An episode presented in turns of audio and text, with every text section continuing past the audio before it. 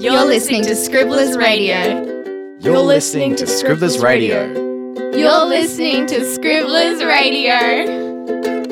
Welcome to Scribblers Radio, kids interviewing authors in the Conversation Caravan at Scribblers Festival 2019. This is Amelia speaking with Philip Ardagh, author of numerous books, including the award winning Eddie Dickens Adventures. The six foot seven writer climbed into our tiny caravan with his friend Malcolm to share a little about his work. For those who can't see, it was uh, the, I was asked to climb into a caravan that is slightly smaller than I am, so there are people going, "Hey, look at the guy in the caravan suit," when it's actually my arms and legs sticking through the window. But but thank you for having me. I should say I brought Malcolm with me, who is a stuffed stoat, who is a character in one of my books, who's wielded by. Um, an, a character called Even Madder Aunt Maud, and we don't know whether she's called Even Madder Aunt Maud because she's even more mad than her husband, Mad Uncle Jack, or whether she's called Even Madder Aunt Maud because she's even more mad than when she was plain old Mad Aunt Maud.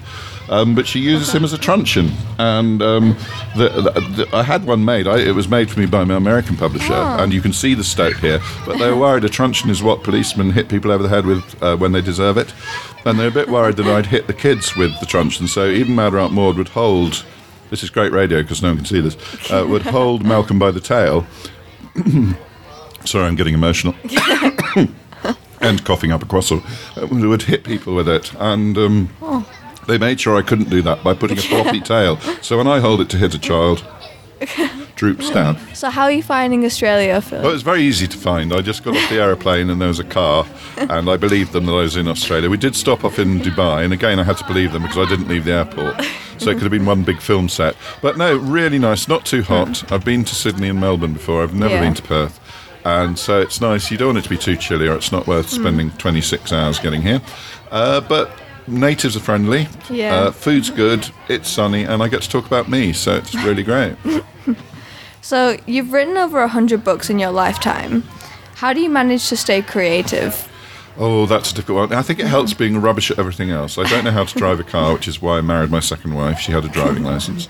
Um, I'm rubbish at DIY, do it yourself. You know, I can't put shelves up and things like that. I have no interest in sport. Um, I never picked up a guitar to play a musical instrument at all. So basically, all I can do is either pick the dirt between my toes, uh, wash my beard, or write. So I may as well write. And the more you do something, I suppose, the better you get at it. That's a good answer. As an author, you must spend a lot of time writing. But do you have any other hobbies? Well, again, that's a brilliant question because I do go to quite a lot of festivals because the more successful you are, the more they try and stop you writing by sending you to Perth and things. Um, so I can't remember the question, so I'm going to let you subtly ask it to me again while I just Okay. play with my beard. Do you have any other hobbies? Thank you, hobbies, right. well, I'm, I'm fascinated in history and I'm very lucky in that. Uh, uh, England's a very old country. All countries are the same age. You may have spotted that, but we've consistently had uh, sort of European settlers there Yeah. in a very, very long time. So we've got mounds of earth that people used to live in that they call castles are a bit disappointing Yeah. because they're just mounds of earth, right away up to the present day. So there are medieval buildings and Georgian buildings and Victorian buildings, mm. and I love going around and looking at them. And I'm very lucky because my hobby becomes my work because I write oh. books for the National Trust as well, Oh, who are the wow. people who own these things. And I always say to children, if I owned a castle, I go, it's mine, you can't come in, go away, mine, and throw things at them over the moat. But in the National Trust, they look after it for the nation. Oh, So you can go and look around. I'm a member. So writing books with them is fantastic because I get to go to all these places that I probably go to anyway. And I also hmm. get to do events there. So I can say I've done events in castles and stately homes. Wow, that's cool. It, nice. So, when you were in school, what did you think you were going to be when you grew up? I don't know. I wasn't a big fan of school, to be honest. Hmm. Again, because I think people are interested in sport and stuff like that. Yeah. And they're competitive, I'm, and I'm not a naturally competitive person. Hmm. You know, uh, but I, I was a writer before I could write. I was. I used to draw squiggles in in old sort of books and things like that, and squiggles and pictures, and then I learnt words and sentences and, and wrote stories. So I, I think I was always a writer, but I didn't necessarily know that that was a job you could do, like a milkman or a dustman or something like that. So I'm not sure I, I knew what I wanted to do, but I knew I'd always write whatever I did. Yeah. Do you illustrate as well? No, and when people say to me, I love the pictures in your books, I go, Yeah. yeah, thank you very much. And I'm not actually saying that I do them, I'm just uh, sucking in the glory.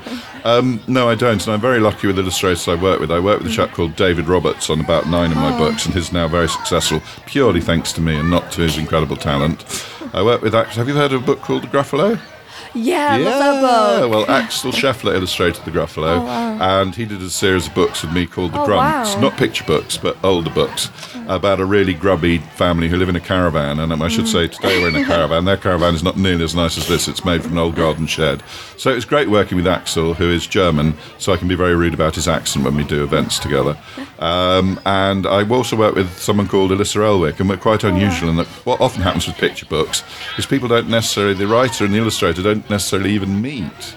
Um, people don't realise this. They someone sells a script, they come up with a story, they sell it to the to the publisher, and then the publisher find an illustrator who think they would be good, and they don't even let the two of them talk.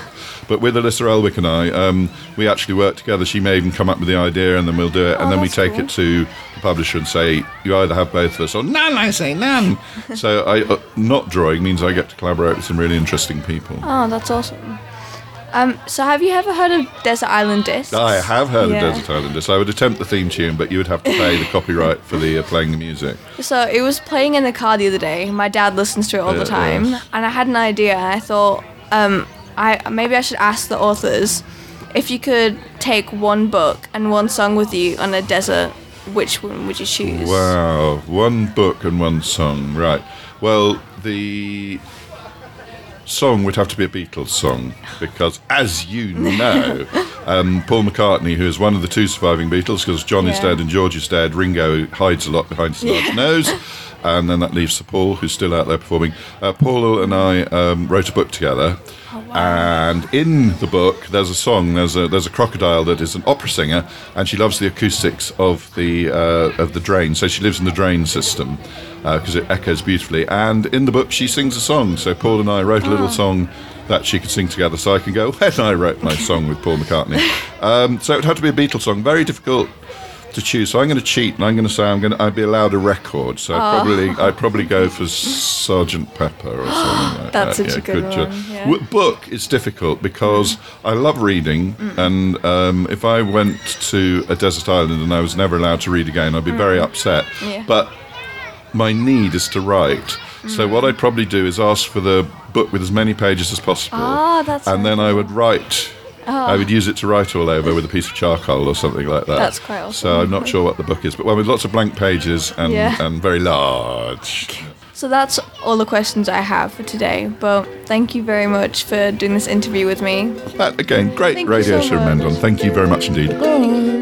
This interview was recorded in the Conversation Caravan at Scribblers Festival 2019. For more stories and info about the festival, head to scribblersfestival.com.au. You're listening to Scribblers Radio, and if you aren't, you should be, which means you couldn't be hearing this in the first place, so what am I talking about?